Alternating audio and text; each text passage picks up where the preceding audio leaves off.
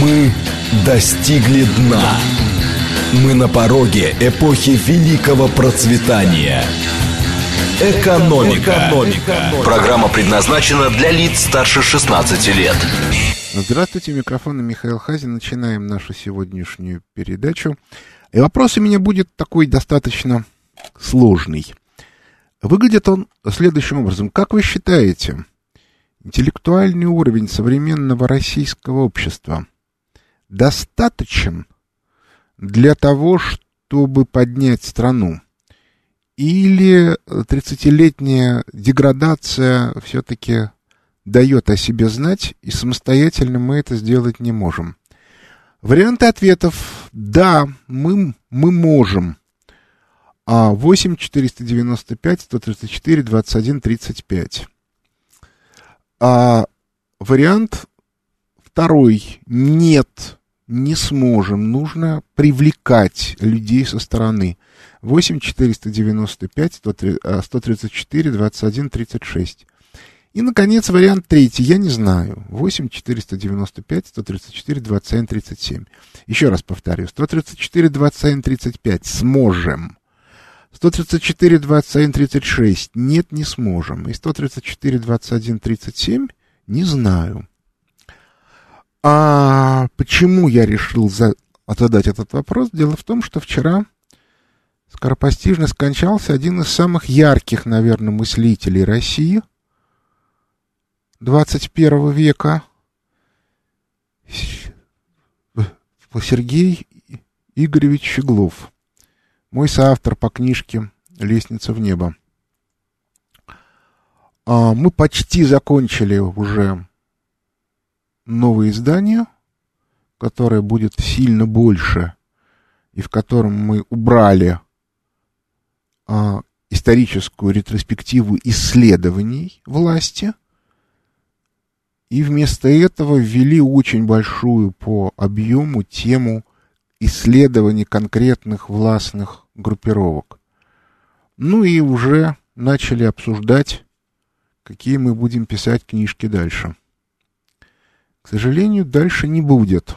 Сейчас вот мне предстоит сложная э, задача довести до конца не только свою часть работы, ее я практически сделал, собственно, я поэтому и уезжал на, на две недели в отпуск. Ну и ту работу, которую должен был сделать Сергей Щеглов. И, а, к сожалению, сделать ее так, как он, я не смогу, потому что он-то как раз был писатель настоящий и, в общем, писал очень хорошую фантастику в конце 80-х, начале 90-х. Но посмотрим. Если рассматривать эту книжку именно как такой вот учебник, то она да. А вот я думаю, что художественная часть будет не самой хорошей. Так вот, я закончу, остан остановлю голосование. Значит, результат получился очень интересный.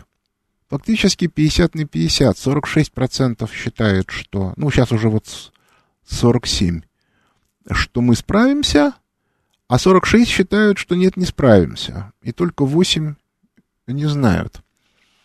Я со своей стороны могу сказать, что в нашей стране имеется совершенно колоссальное количество абсолютно выдающихся людей с точки зрения способностей. То есть это, это просто какое-то чудо. И я их, причем, не видел 25 лет э, тому назад. Вот Сергей Щеглов был некоторым совершенно уникальным человеком, э, и, и понятно почему. Э, дело в том, что он по образованию инженер-конструктор, то есть технарь.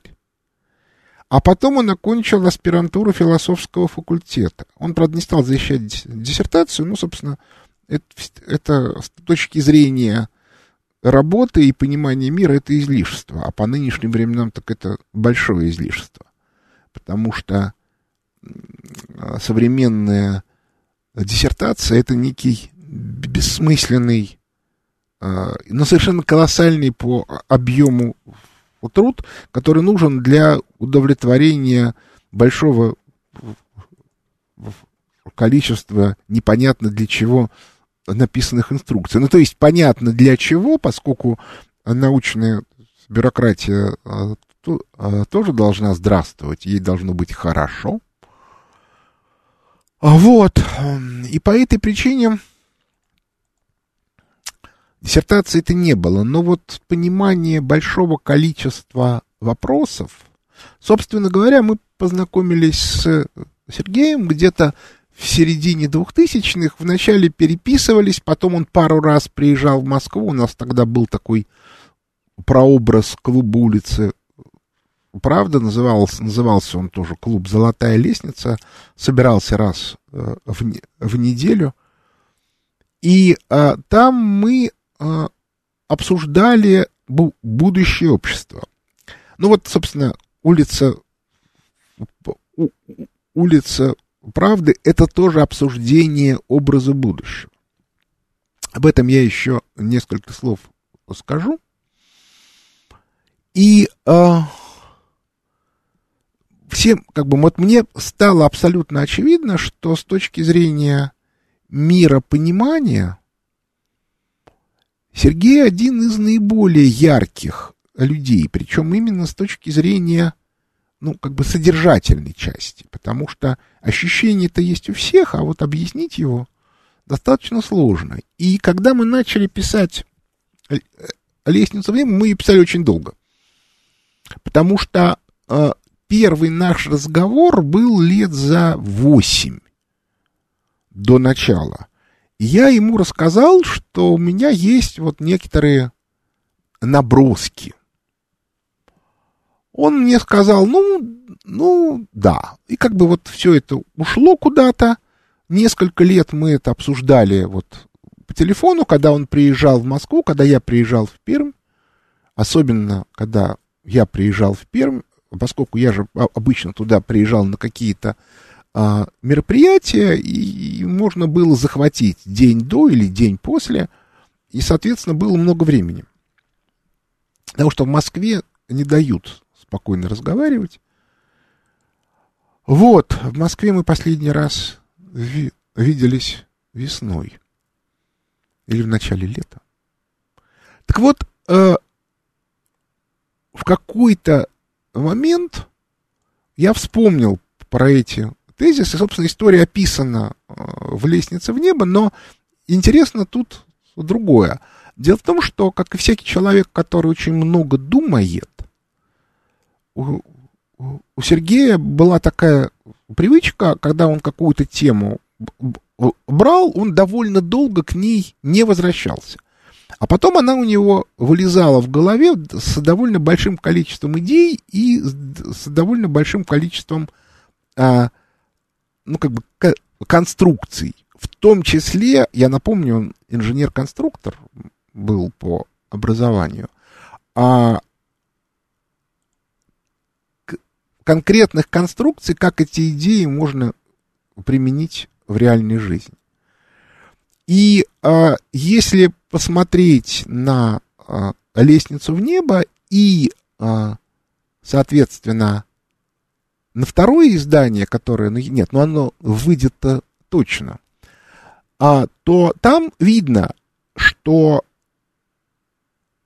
вот конструкция, в, в рамках в которой мы работали, она была э, такая достаточно специфическая. Я описывал ему обычно в телефонных разговорах. Обычно, когда я ехал с дачи домой, вот любимое было наше время, когда я утром ехал с дачи в понедельник на эфир, на «Говорит Москва». А поскольку у меня в машине громкая связь, очень удобно. Ты сидишь, разговариваешь и едешь себе спокойно. И вот, соответственно, а, я ему рассказывал, а как оно должно было быть устроено. И было очень интересно, потому что, например, я ему рассказывал про Никсона, а он мне потом говорил, а я вот искал, искал, а вот этого не нашел. Я говорю, Сереж, такого быть не может, вот, а вот, вот, а если это вот так вот повернуть? И вот он через неделю мы едем, он говорит, а я нашел. Я, я нашел. И таким образом мы сделали вещь, которую, ну, в общем, никто никогда не делал. а, как раз во втором издании это будет, это описание истории нескольких конкретных властных группировок. Есть история про английские, одну английскую властную группировку, которую написал Квигли. Причем он решился на... Ну, это есть в «Лестнице в небо», он решился на это только после смерти. Но фокус состоит в том, что а поскольку у него это описание не было вписано в теорию, то было совершенно непонятно, это что, это случайность или это еще чего-то. Ну, в общем, тут была целая куча разных э, вопросов, э, которые э, были совершенно непонятны. А у нас это все очень хорошо вписано э, в общетеоретическую конструкцию. К сожалению, поскольку вот Сергей умер, художественная часть, конечно, будет, может быть, не такая красивая во второй части, поскольку первая это э, компоновка тех э, вещей, которые была в первой книжке. То есть, скорее всего, это будет двухтомник общим объемом примерно 900 страниц, где-то примерно 450 и 450. Ну, в общем, посмотрим. Вот, я просто сегодня всю ночь сидел, плохо спал и размышлял, как я буду это все делать, потому что материалы мне Сергей прислал, они самые последние, но, в общем, их уже достаточно. Так что после похорон будем разбираться. И если повезет, я все-таки к Новому году сдам книжку. Вот. Ну а теперь, возвращаясь к образу будущего. Посмотрите на то, что сегодня происходит в мире. А, я просто прочитал колонку Саши Рара о новом правительстве Германии. И это, а, как там говорил Ослик Иая, жалкое зрелище, душераздирающее зрелище. Связано это с тем, что они пытаются загнать реальность в прокрустово ложе а, той картины мира, которая у них в головах. А, причем доходит до, до смешного а, какой-то там польский эксперт сказал о том, что надо наложить штраф на «Газпром» за повышение цен на газ в Евросоюзе. Смех состоит в том, что цены на газ выросли из-за того, что э, европейские суды заставили «Газпром» изменить систему ценообразования в расчете на то, что это снизит цены на газ. Ну, собственно, отказаться от привязки к нефти и привязали к ценам на спотовом рынке. А цены на спотовом рынке подскочили. И, соответственно, и кто им виноват? Но проблема состоит в том, что современная политическая культура Запада, она не предполагает, что политик может быть виноват. Вот это принципиально важная вещь. А модель, которая была раньше политическая, она предполагала, вину конкретного политика.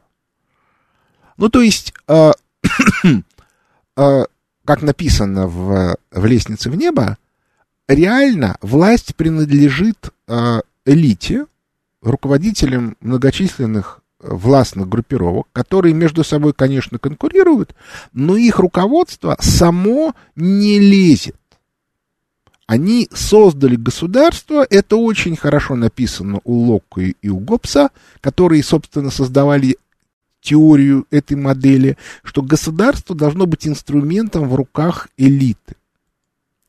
И, соответственно, по этой причине, если какие-то совершенные ошибки, то скинуть конкретного политика и забыть про него как про страшный сон. Это, в общем, никогда не было проблемой. Типичный совершенно пример, это, например, а, американский президент эпохи кризиса по фамилии Гувер, который очень долго считался самым неудачным президентом Соединенных Штатов Америки. Реальные исследования показали, что Рузвельт после 1932 года проводил ту же самую политику. Но проблема состояла в том, что спад структурный а, длился аккурат до выборов в ноябре 1932 года. И по этой причине та же самая политика, которая у Гувера только чуть-чуть смягчала спад, и поэтому его выкинули с корабля современности, у Рузвельта начала давать конкретный результат. И Рузвельт стал героем. Но в реальности он власть-то получил такую жу жуткую по совершенно другой причине. И, кстати, вот во второй части «Лестницы в небо» мы это подробнейшим образом обсуждаем. То есть а, там очень четко написано, какой механизм обеспечил Рузвельту возможность рулить Америкой. И почему весной 45 -го года он стал не нужен. Ну, я открою маленькую тайну. Главная причина состояла в том, что в 1944 году произошла Бреттон-Вудская конференция, которая создала механизм, который позволял банкирам получать не, неограниченные э, деньги в, в рамках и, в рамках эмиссии без контроля американского государства. Ну, почти без контроля. За счет э, вывода доллара э, за пределы США. Так вот, а,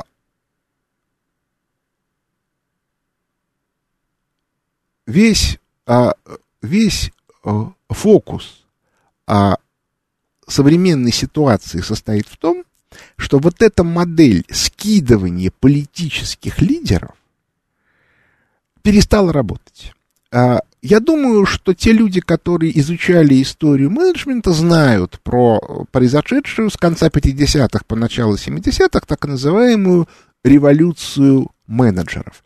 Что это такое? Это ситуация, при которой а, менеджеры наемные, которые всегда были вторичными персонами по отношению к владельцам, неожиданно обнаружили, ну, создали возможности, а, при которых они стали главными. И сегодня, наоборот, акционеры являются глубоко вторичными. Ну, в, в реальности картина сильно более сложная, потому что если есть два три акционера, которые полностью контролируют компанию, они, конечно, главные, но они обычно и управляют. А вот если они начинают а, привлекать а, капитал через акционирование широкое, через продажу акций, то в этом случае рулить начинает менеджмент. Вот фактически то, что произошло в рамках либеральной революции последних десятилетий, это аналог революции менеджеров, но только в государственном управлении. То есть, иными словами, произошла, ну, в некотором смысле катастрофа. Такая вот Тотальная. Почему? Потому что люди, которые реально владеют ну, там, имуществом, связями и силами, начали проигрывать очень сплоченному бюрократическому классу. И этот бюрократический класс совершенно не собирается проигрывать и уходить. Бюрократы говорят, нам плевать, что мы не умеем управлять. Мы тут главные. Мы получаем э, э, дивиденды в таком обобщенном смысле этого слова. Мы, а вот это вот управление и контроль за бюджетами, это наш бизнес. И мы никого туда не пустим. Ребята, вы владельцы собственности, вы получаете свое за счет капитализации, но наш бизнес не трогайте. Им говорят, ребята, но вы же все проваливаете. Ну, посмотрите, что происходит. Уже сколько? С 2008 года сколько прошло лет? 13? Непрерывный экономический спад, а, социальные катастрофы. Ну, то, что сейчас происходит, это вообще не сказки сказать, не вслух произнести. Я просто, а, опять-таки, вот в субботу вышел очередной обзор фонда Хазина макроэкономический, и там опять жуткие совершенно картины. Инфляция непрерывно растет, и непонятно, что с ней делать, как ее останавливать. И сейчас начинаются еще страшные проблемы с логистикой. Одна из версий, эта версия, она не, не доказана, состоит в следующем. В 2020 году во время эпидемии порезали большое количество контейнеров, и в результате количество контейнеровозов не упало, но на каждом из них стало меньше контейнеров. В результате скорость обработки этих контейнеровозов стала ниже. Ну, потому что как бы на каждый контейнер стало больше контейнеровозов. Ну и в результате э, эффективность упала, начались э, проблемы. И проблемы очень сильные. Вот э, там мы видим, что там, подарки, заказанные к Хэллоуину в Соединенных Штатах Америки, довести не успевают. И в этой ситуации невозможно убрать людей, которые ведут явно неправильную политику. То есть они вот этой своей либеральной концепцией завалили весь мир. Они воспитали всех. И теперь они не могут избавиться от этой логики. Те люди, которые пытаются предложить что-то, я обращаю внимание, там альтернатива для Германии или партия э, Марин Ле Пен во Франции, это классические консерваторы 50-х, 60-х годов. Но господствующая пропаганда их настолько заклевала, маргинализировала, что они ничего не могут сделать. Они не могут выскочить вот из этой вот ситуации. И в результате альтернативы нет. Несмотря на то, что уже всем понятно, что зеленая альтернатива провалена, что невозможно зеленая энергетика, это ведет к катастрофе. Пришли к власти в Германии партии, которые сказали, а мы будем усиливать эту политику. Ну, если вы думаете, что это приведет к хорошему... Нет, ну, конечно, можно наложить на «Газпром» еще один штраф. И если получится. Может не получиться. Но а, толку от этого же а, не понизится цена на газ. Вот повысится она от этого может, а понизиться не может. И что с этим делать, не ясно. А «Газпром», кстати, и рад бы продавать газ по более дешевым ценам, но Европа судебным решением привязала цену на газ, который продает «Газпром» в Евросоюз, к, к спотовому рынку. «Газпром» не может от этого отказаться, они сами это сделали. Но это один только вариант, а там на самом деле еще целая куча всего. И вот это вот и есть полное отсутствие не то, что постро... не то, что построить новый образ будущего, а потом его выстроить на практике. Сначала в головах, а потом на практике. Это невозможность даже обсуждать. Ну, посмотрите, у нас как, как кто? Facebook принял решение, что не обсуждается, а, не, э, э, нельзя обсуждать причины и последствия тех или иных действий, связанных с ковидом. Как начальство сказало, так и будет правильно. А вместе с тем абсолютно не очевидно, что те действия, которые делаются, они делаются исходя там из интересов общества. И мы это видим в очень большом количестве мест. Причем у нас еще не самый худший вариант. Хотя и не лучший. В общем, все это вместе показывает, что прежде всего надо менять психологию, а уже потом создавать какие-то радикальные действия, направленные на улучшение. Потому что в рамках старой психологической модели ничего хорошего, это уже видно, не получается. Перерыв на новости. Мы достигли дна. Мы на пороге эпохи великого процветания. Экономика. Экономика. Программа предназначена для лиц старше 16 лет. Возвращаемся в студию микрофона Михаил Хазин. Продолжаем. Как-то я еще до конца не привык, что у нас полтора часа идет передача. Значит, э, есть еще одна тема, которая представляется мне очень интересной. сегодня. И тема это восстановление в, в политическом поле российском темы трансферта, большого трансферта. Имеется в виду, а, что в 2024 году Путин или уйдет с поста президента, или же он э, останется на следующий срок. А, мне кажется, что тема эта во многом надумана. И вот почему. А дело в том, что любое развитие любой страны, оно идет, ну, как бы через некоторые вехи. Ну, условно говоря, а, если мы посмотрим СССР, то была веха победа в гражданской войне, и практически одновременно принята новая экономическая политика, которая длилась до 28 года, когда был, был взят курс на индустриализацию и коллективизацию.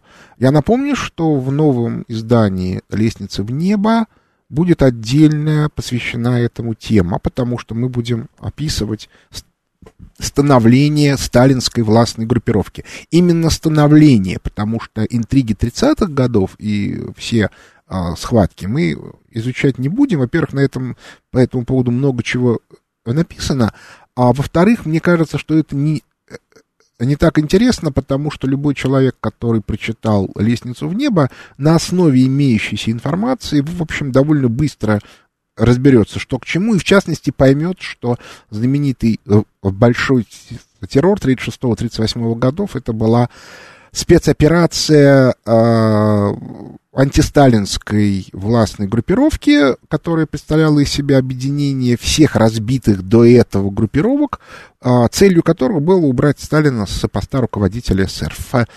Формальной причиной которая объединила все эти группировки, было то, что в Конституции 1936 года было написано, что, вы, что выборы альтернативные. Вот с этим старые большевики согласиться не могли никак.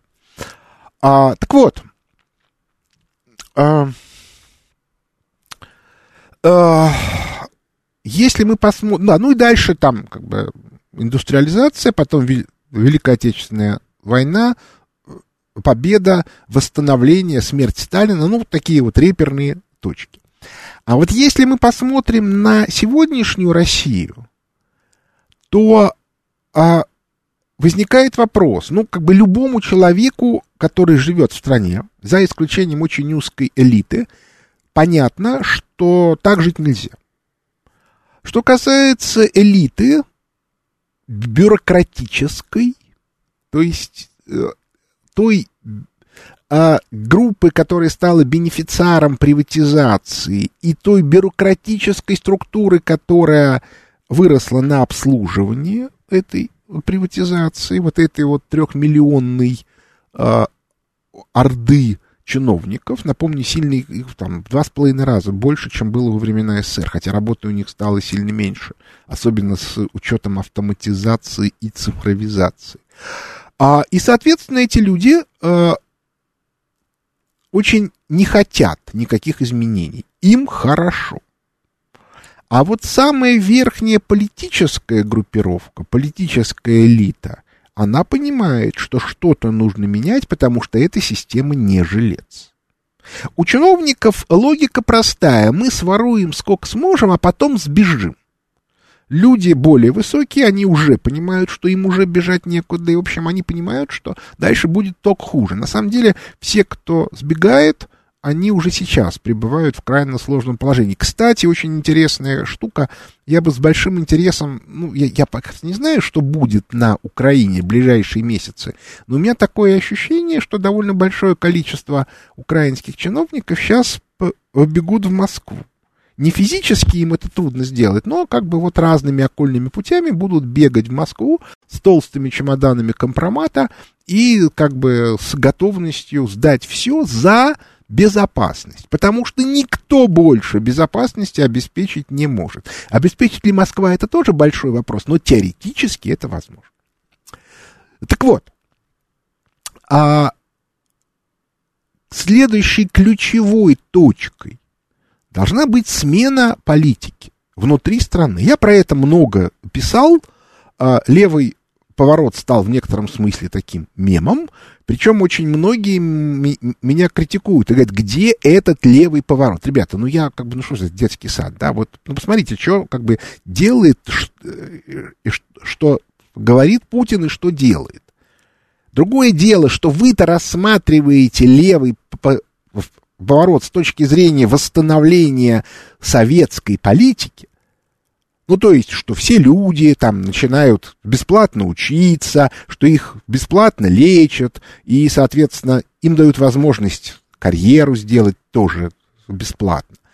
Этого быть не может. Я говорю о левом повороте исключительно с точки зрения усиления ответственности государства, которое оно сама на себя принимает по проведению социальной э, политики. Отметим, кстати, что либеральная часть в виде Минфина, она эту идею не поддерживает. И бюджет, который Минфин направил в, э, в, в Госдуму, там социальные э, статьи поприжаты.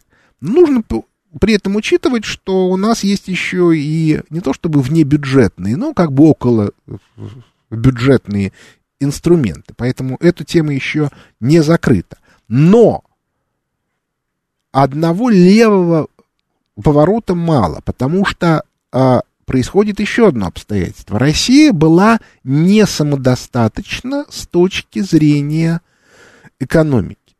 У нас совершенно колоссальный объем импорта. Сегодня он компенсируется э, экспортом нефти и газа, но так долго продолжаться не может. Создать внутренний рынок при, при количестве э, людей, проживающих на территории страны 160-170 миллионов, мы не можем с современной экономики. Мы пытались сделать Евразийский экономический союз, спасибо Сергею Глазеву, который приложил для этого титанические усилия, но пока там страны маленькие, то есть существенно увеличить рынок невозможно.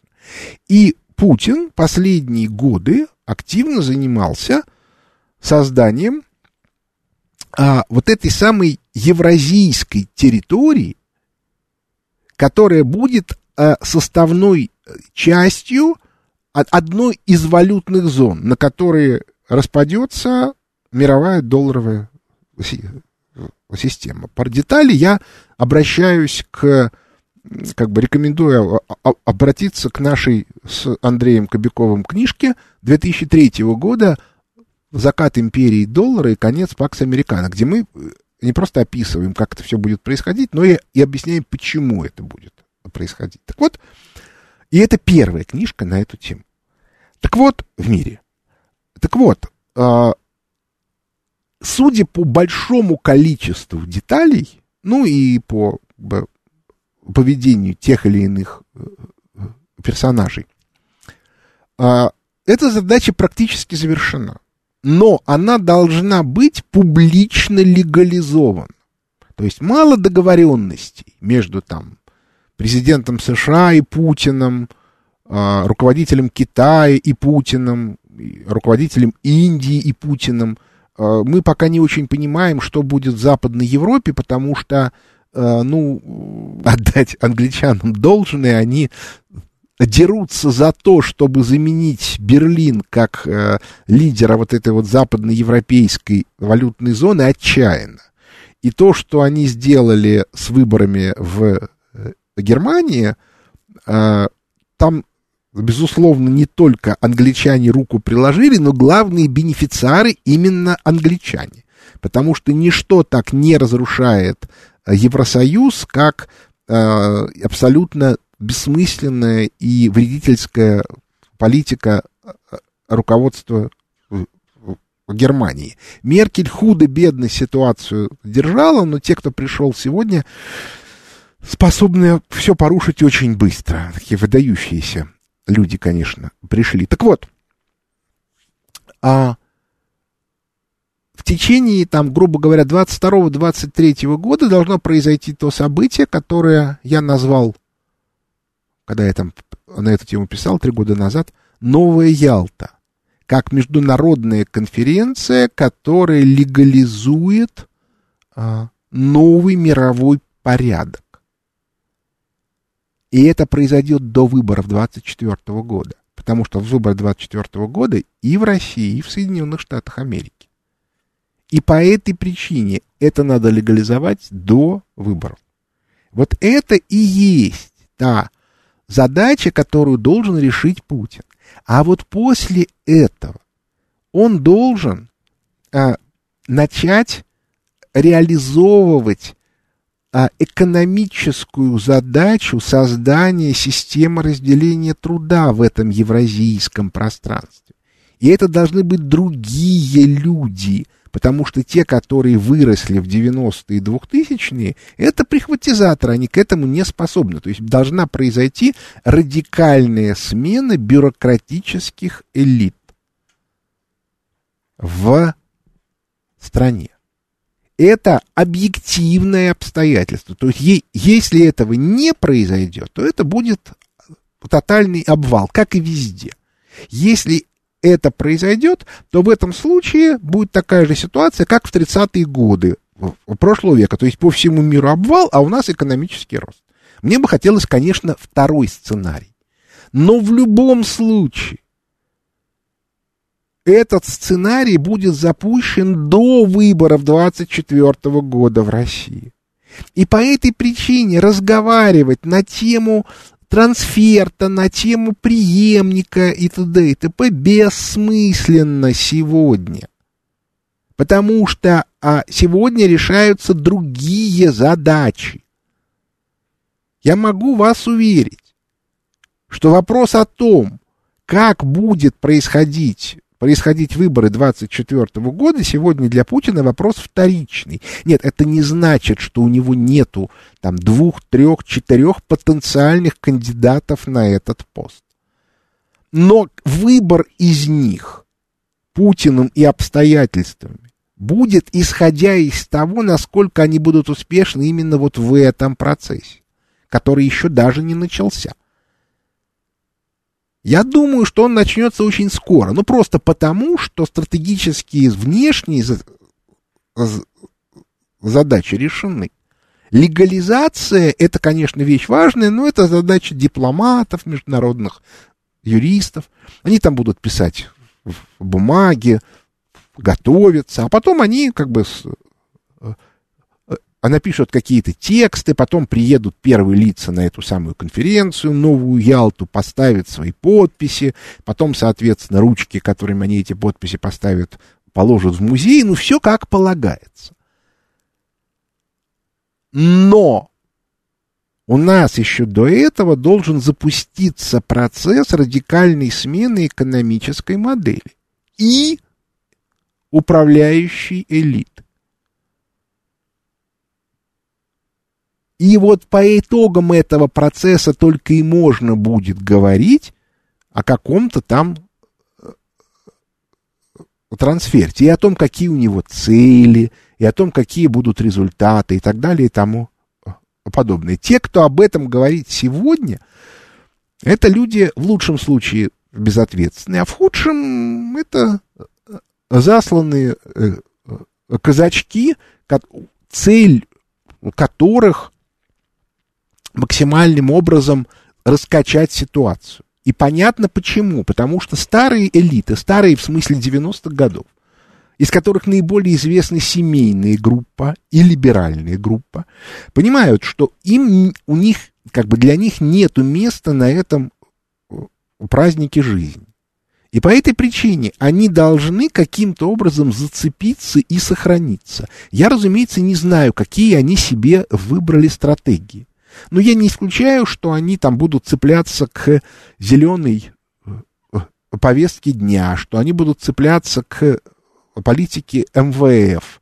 Ну, просто потому, что они очень тесно связаны с, с, с этой структурой и так далее и тому подобное. Но они сейчас будут работать очень активно. Обращаю ваше внимание, на разного рода истории с отравлениями, с, э, с отравлениями де, детей, и еще там с, со стрельбой и так далее. А, у меня было ощущение, когда все начиналось, где-то в конце весны, начало лета, что э, те люди, которые заинтересованы в нестабильности в России, такого рода истории запустят под выборы. 19 сентября с целью, ну, если не сорвать выборы, то, по крайней мере, очень сильно на них э, повлиять. А, но после Кабула, когда стало понятно, что американцы ни при каких условиях уже не возьмут на себя ответственность за все, что происходит за, ну, как бы за пределами очень четко ограниченных э, территорий, они испугались. Ну, потому что устраивать государственный переворот, это, в общем, штука опасная. Как это, мятеж не может кончиться удачей, в противном случае его зовут иначе. Но поскольку а, вложено было достаточно много сил, то отдельные точки прорвались. А, это абсолютная гипотеза. То есть по большей части они были пресечены, что-то было остановлено самими организаторами, но кое-где прорвалось и с опозданием. Это абсолютная моя гипотеза. Под это нет никаких аргументов у меня. Может быть, если поговорить с теми людьми, которые этим занимаются, то они скажут что-нибудь новое и интересное. Я этого не, не делал. Ну, прежде всего потому, что это на самом деле не принципиально. На самом деле, может быть, имело бы смысл это сделать. Я вот поговорю, так сказать, со старыми экспертами, которые понимают, что к чему. А, но в любом случае, те властные группировки, которые идут из 90-х годов, они должны каким-то образом зацепиться. А это будет страшно сложно. Почему? Потому что те механизмы зацепки, которые у них есть сегодня, они все выстроены через Запад. Либо через финансовую политику, через МВФ, через Мировой банк, через а, капитализацию а, их компаний, приватизированных на Западе, через кредитование на Западе и так далее и тому подобное. Эта система разрушается. То есть она точно разрушится в течение ближайших двух-трех лет. И дальше возникает замечательная картинка. У вас есть компания, которая ничего не может экспортировать, потому что валютные зоны, ей надо продавать внутри, маржинальность э, резко падает, долги никуда не делись, обязательства никуда не делись, причем обязательства еще и политические. И что они будут делать дальше? И мне это абсолютно не очевидно, э, как бы у них нету хорошего выхода. Они должны придумать какие-то очень серьезные варианты. Вот, а вот за этими вариантами и нужно сегодня следить. Это и есть самый интересный вопрос текущей политической жизни. Я не являюсь политологом и знатоком а вот этой вот внутренней политической кухни. Кто, как, куда. Есть люди, которые на эту тему могут там разговаривать сутками. Много-много много дней подряд. Но тем, кто а, от этого зависит, и прежде всего предпринимателям, на эту тему думать нужно. Ну, хотя бы потому, что будут меняться элиты не только на федеральном уровне, но и на региональном, и даже на местном. Ну, просто потому, что региональные элиты не могут жить без связи в Москве, а местные на связях в, э, в региональных центрах. И по этой причине, когда вся эта картинка будет меняться, они будут вылетать просто целыми такими кустами, ветками. Ну вот сменился какой-то высокопоставленный чиновник, который контролировал ситуацию там 30 лет, 25 лет, 20 лет. Вот он уходит, и все те, кто был на него ориентирован, они висят в воздухе.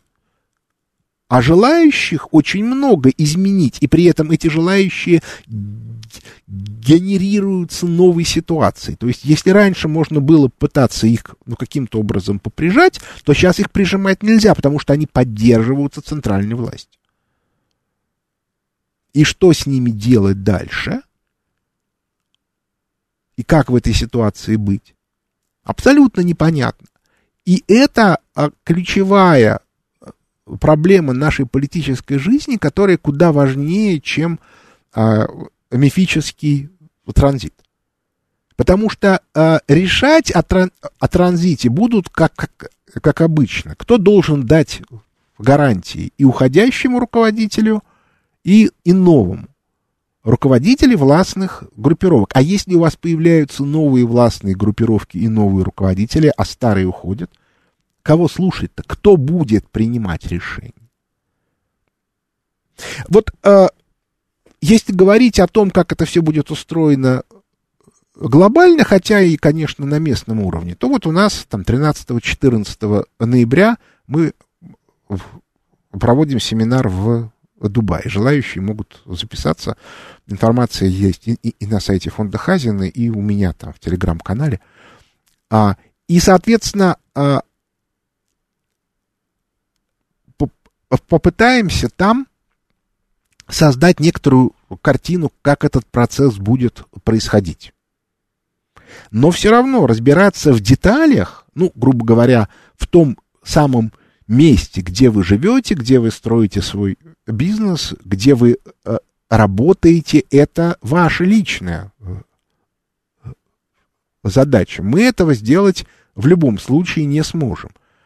То есть, если у вас есть правильная картина мира в голове, то дальше вы можете очень грамотно отстроиться от всех этих неприятностей. Если у вас правильной картины нет, они вас э, э, нагонят. А неприятности будут точно, еще раз повторю, смена модели. Это абсолютно радикальная конструкция.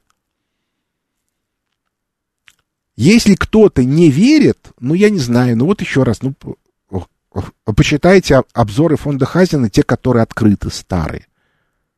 Там, в общем, уже достаточно информации. Да, она отстает, но тем не менее, э, в общем, все это видно. Потому что официальные данные, они уже настолько не соответствуют реальности, что иногда, ну, просто глаза на лоб лезут. Ну, вот вам тут Набиулина, прости господи, выдала о том, что э, зарплаты растут ускоренным образом.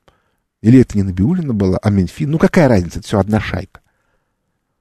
Ну, то есть вот у нас инфляция, потому что растут заработные платы. Это не смешно, да, вот, вот так вот. Ну, тяжелый случай, в общем. И а, степень неадекватности всех этих вот групп бюрократических, она настолько велика, что их невозможно ну, как бы, привести в рабочее состояние. Знаете, вот бывает такая картинка, что несет человек с трибуны какую-то чушь, ты ему говоришь, ты же, блин, ты сдурел, ну-ка. Он говорит, да, да, действительно, что это я? Но вот такая ситуация сегодня быть не может. Они все говорят одно и то же, они все врут, они все сочиняют нам байки про экономический рост, про низкую инфляцию, еще про что-то. Но мы-то не должны поддаваться на их эти глупости. Наша задача сделать так, чтобы у нас все было более или менее нормально. Вот, да, я понимаю, что вот бывает такая ситуация, мы уже там построили планы, как, соответственно, будем работать, грубо говоря, где будем сидеть на терраске, на природе, пить вино и, соответственно, писать тексты. Но вот, к сожалению, по крайней мере, часть текстов я уже так э, то, э, точно не напишу, что очень грустно и печально. Но одно дело строить планы и, и понимать, что могут произойти какие-то неожиданные события. И совсем другое дело точно понимать, что эти неожиданности произойдут.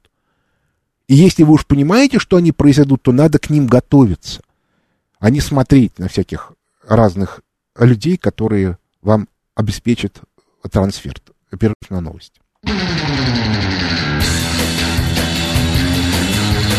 Экономика. Экономика. Возвращаемся в студию микрофона Михаил Хазин. Начинаем от, ответы на вопросы слушателей. Здравствуйте, слушаю вас. Здравствуйте, Михаил Вайс. Вот четыре ключевых момента и потом э, коротенький вопросик. Вот э, темпы инфляции опережают прогнозы ЦБРС, в чем они признались недавно. Э, темпы роста экономики оставляют желать лучшего. Э, по поводу отрицательной динамики в ухудшении бедности в нашей стране тоже президент уже неоднократно говорил. И последнее. Рынок автопродаж, как в 2012 году, э, стагнирует, упав уже на десятки процентов. А это является маркером во многих ведущих государствах состояния экономической ситуации. Вот ваш прогноз, если можно, на ближайшие два года нашей экономической ситуации, конечно, с учетом цен на углеводороды. Спасибо огромное. Ну, если говорить о, о сегодняшней ситуации, то какая разница, какие цены на углеводороды, потому что после цены отсечения мы все отдаем э, на поддержку наших западных друзей, поэтому мы не получаем выгоды от, от этого. А что касается ситуации, то если мы от, не, продолжаем нынешнюю экономическую политику, если мы оставляем Силуанова, оставляем Набиулину, то мы э, после вот спада в 2020 году вновь выходим на ту же траекторию, которая была до того, с 2012 года, а, за, за исключением 15 и 20, когда спад был больше, где-то минус 2-2,5%. А, соответственно, падает и уровень жизни населения. В реальности может быть еще хуже, потому что у нас наведенная высокая инфляция продолжается. Инфляция издержек, связанная с тем, что у нас открытая экономика с Западом, где очень высокая инфляция. Ну вот, собственно, и, и все. То есть, а если мы меняем, то тогда у нас ситуация может радикально измениться, и мы можем перейти к экономическому росту. Но этим надо заниматься. И уж точно это невозможно в присутствии Набиулиной, Силуанова и их друзей. Здравствуйте, слушаю вас. Здравствуйте, Михаил Иванович. Э, вот Зовут вас как? как? А, Геннадий Москва. Mm-hmm. Вопрос к вам как к специалисту по госправлению. Вот, знаете, месяц назад на канале Царьград у Пронько мы собрались гости, в том числе инфекционисты, и обсуждали ну, разные аспекты SARS-CoV-2. И один из гостей сказал, вот если бы хворь была опасной, то чиновники спрятались бы за специалистов. Согласитесь ли вы с тем, что этот концепт носит универсальный характер? Ну, я бы, не согла... я бы так не сказал. Дело в том, что у чиновников есть некоторое ощущение внутреннее, что они э, неприкасаемы. И поэтому, что бы они ни сказали, это никакой роли не играет, а можно продолжать в том же стиле и, и в том же духе. Они, собственно, регулярно несут такую дикую пургу. Главное, что они усвоили, что нельзя оскорблять людей напрямую. Это все-таки некоторый результат. А, а пургу нести можно. А вот как раз специалисты, они очень опасаются что-то говорить, потому что любая сказанная фраза, она потом может выйти боком э, в рамках их внутренних разборок э, среди специалистов. Ну, там кому-нибудь наступишь на, на больную мозоль, и потом будут неприятности. По этой причине как раз тут могут быть самые неожиданные варианты с той э, точки зрения, что чиновники могут даже не суметь заставить специалистов реально выступить. Здравствуйте, слушаю вас. Добрый день. Да, как вас зовут? Пожалуйста, я не слышала выражение, Америка инфляцию. Каким образом я прошу прощения, вас практически не слышно. Не могу ответить, потому что я, я вопросы не понимаю. Здравствуйте, слушаю вас. Добрый день. Спасибо за интересные доклады. Как Говорю, вас зовут? Скажите, пожалуйста. Зовут вас как? Меня зовут Виктор Михайлович. Виктор Михайлович. Откуда вы? Из Москвы. Да, слушаю вас. Вот э, когда мы говорим о перспективах развития нашей экономики, политики, мы не учитываем состав населения, которое массово дебилизируется благодаря работе нашей творческой элиты. Состав населения совершенно другой, чем был на, чем был во время сталинских реформ и так далее. Как вы смотрите, что с этим можно сделать? Вы знаете, это вопрос, конечно, такой сложный, но я хочу сказать, что на самом деле качество у нас сильно лучше, чем было во времена Сталина, потому что тогда подавляющая часть тех людей, которые, собственно, что-то делали, это были вчерашние крестьяне, у которых вообще не было никакого образования. Там они в лучшем случае умели читать, писать. А могли, между прочим, и не уметь, их приходилось учить. А, так вот, сегодня вот такой проблемы нет. Да, конечно, они немножко зазомбированы, но я могу вас уверить, что специфика любого зомбирования состоит в том, что как легко зазомбировать, так же легко и раззомбировать. И это, в общем, достаточно э, частая ситуация. То есть, если грамотно работать с населением, то очень часто оно очень сильно именно, именно в массовом количестве меняет свое э, поведение. Так что я бы тут не стал бы излишне драматизировать ситуацию. Здравствуйте, слушаю вас. А, добрый день, Михаил Семен. Михаил, два вопроса. А, скажите, вот э, есть реклама по радио, такие, э, такой общественный деятель Дмитрий Давыдов, 29 Дмитрия Давыдова по улучшению государства. Вы я не знаю, кто. Что? Нет, я, я не знаю, кто это. Понятно. Здравствуйте, слушаю вас. Михаил Леонидович, здравствуйте. А, Владимир из Москвы. Да, слушаю. Хочу вам выразить соболезнования в связи с кончиной вашего соавтора. Да, спасибо. И вопрос. Тут Владимир Владимирович недавно упомянул даже их Москвы в каком-то контексте. Так может он когда-нибудь упомянет и наше экономическое сообщество? А... Снесут его наконец-то. И вопрос, когда? А вы обратите внимание, он на эту тему никогда не говорит. А, и при этом те концепции, которые у него в рамках его как бы, мироописания, они с концепциями нашего либерального экономического сообщества, мейнстрима экономического, никак не связаны. Э, желающие, я вам рекомендую посмотреть его выступление весной этого года, ну, в начале года, Давосскую речь, которую он произнес э, в онлайн-режиме. Но там совершенно не та модель, э, в которую двигают наши либеральные чиновники. Причем, если он, когда он начал это делать, ну, где-то примерно так лет, наверное, 8 тому назад, это вызывало э, как бы раз раздражение и удивление, типа, о, смотри-ка, а, соответственно, Путин-то начал говорить там в стилистике Глазьева, то сегодня это уже даже не вызывает удивление. То есть, иными словами, с этим вот экономическим либеральным мейнстримом он явно не согласен. А вот какая у него модель, это совершенно непонятно. Он об этом не говорит, но не вызывает сомнений, что в условиях как бы изменений, которые происходят, ему нужно будет это сказать вслух. Поэтому ждем, посмотрим. Я думаю, что скажет рано или поздно. Здравствуйте, слушаю вас. Здравствуйте, Михаил Леонидович. Алло. Да, как вас зовут? Меня зовут Лариса, это Московская область. Да, Опять к вам вопрос у меня. Скажите, а что, Америка до сих пор нам диктует, кто должен был сидеть в Минфине?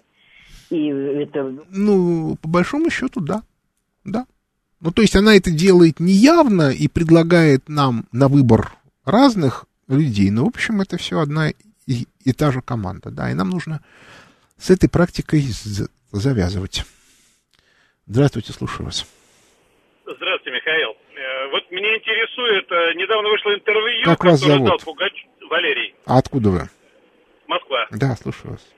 Эм, вот недавно вышло интервью, которое дал Пугачев Гордон. Мне вот интересует в нескольких словах ваше отношение к этому интервью. И вот образ Путина по этому интервью, он достаточно положительный вытекает, но не, не величественный в соответствии с теми задачами, которые вы предполагаете, ему предстоит сделать в ближайшее время. Как вы относитесь к этому? Вы знаете, мой опыт личный показывает, что величие человека, которого кто-то описывает, оно не может превосходить величие описателя.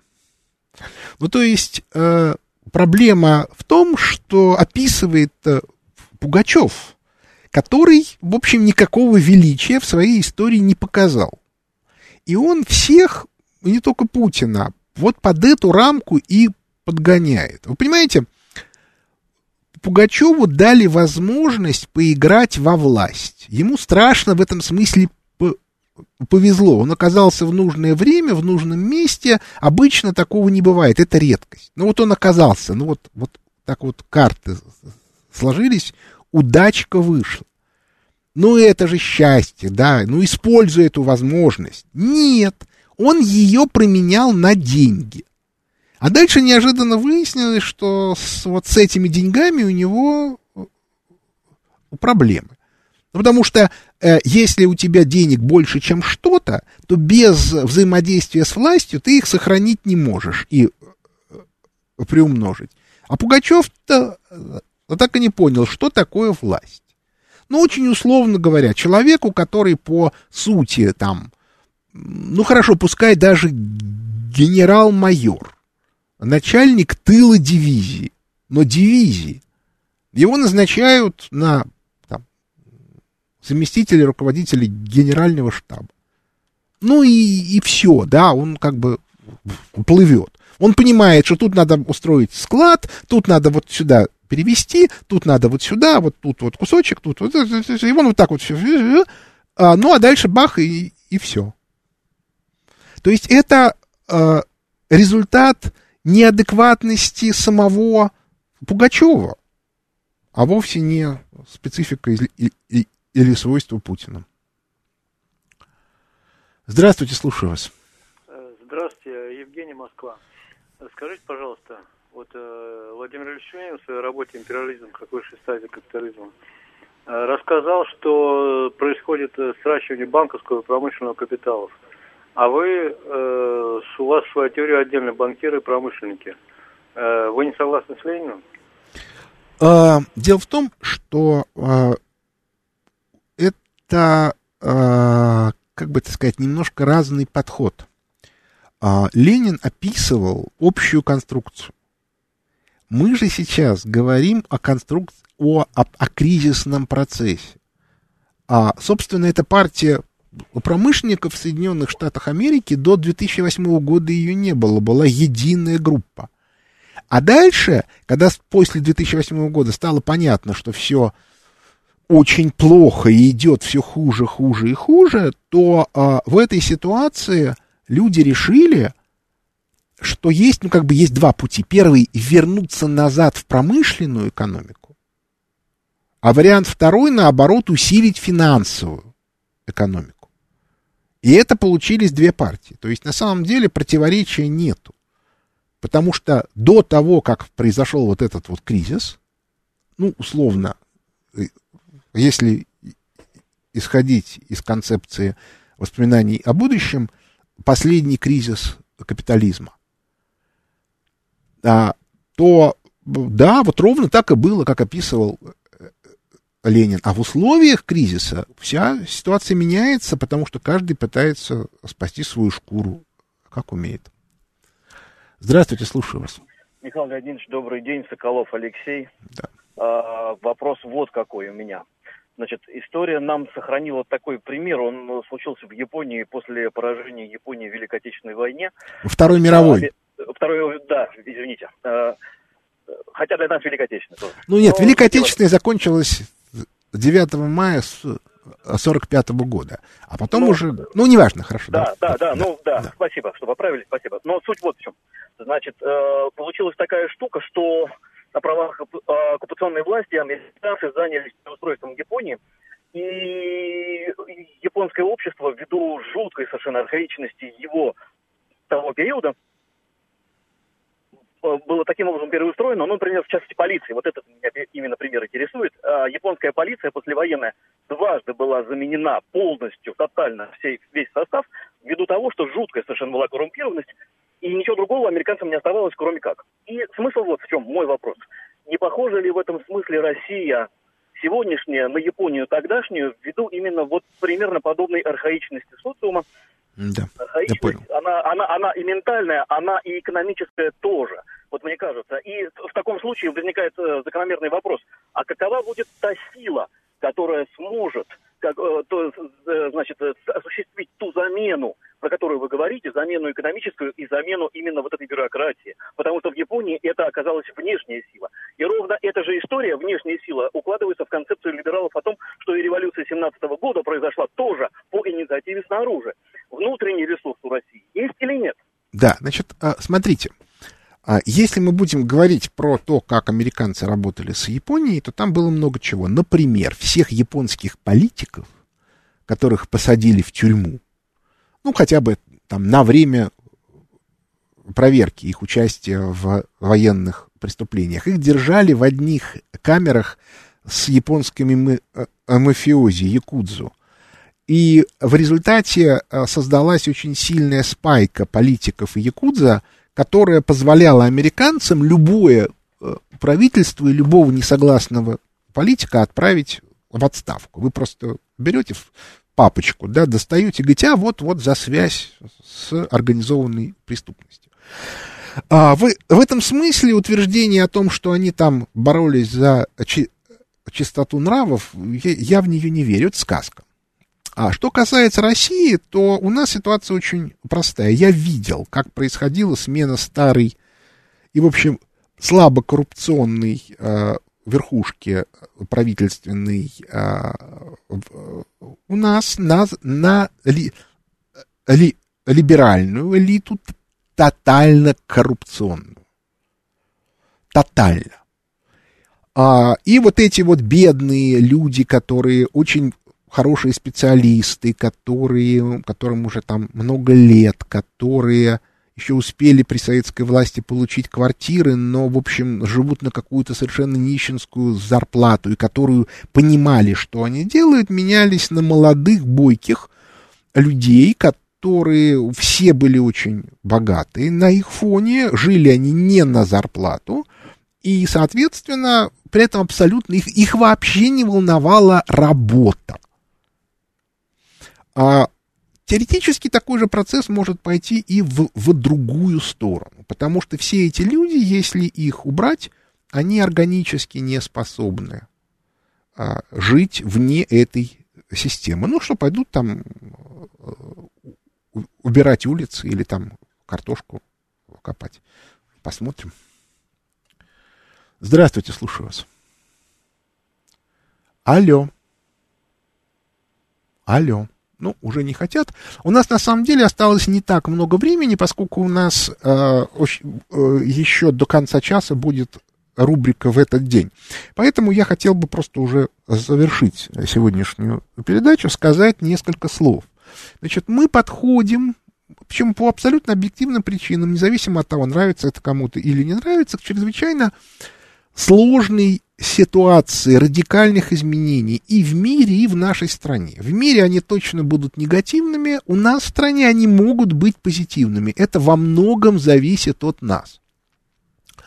И поэтому я как бы всех призываю максимальным образом этому процессу по мере возможности помогать, а я, в свою очередь, буду пытаться этот процесс описывать.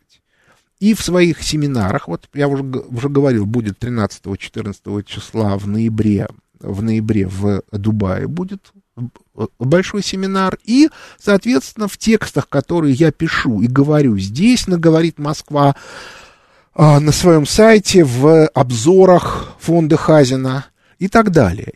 И, в общем, отдайте себе отчет, что если вы сами не будете заниматься теми изменениями, которые происходят, чтобы адаптировать свою жизнь под них, но они займутся вашей жизнью. И может оказаться, что это будет не самое лучшее. Поэтому все-таки держите ситуацию под контролем. Но, но на этом наше время истекло. У микрофона был, был Михаил Хазин. Благодарю за внимание. До свидания.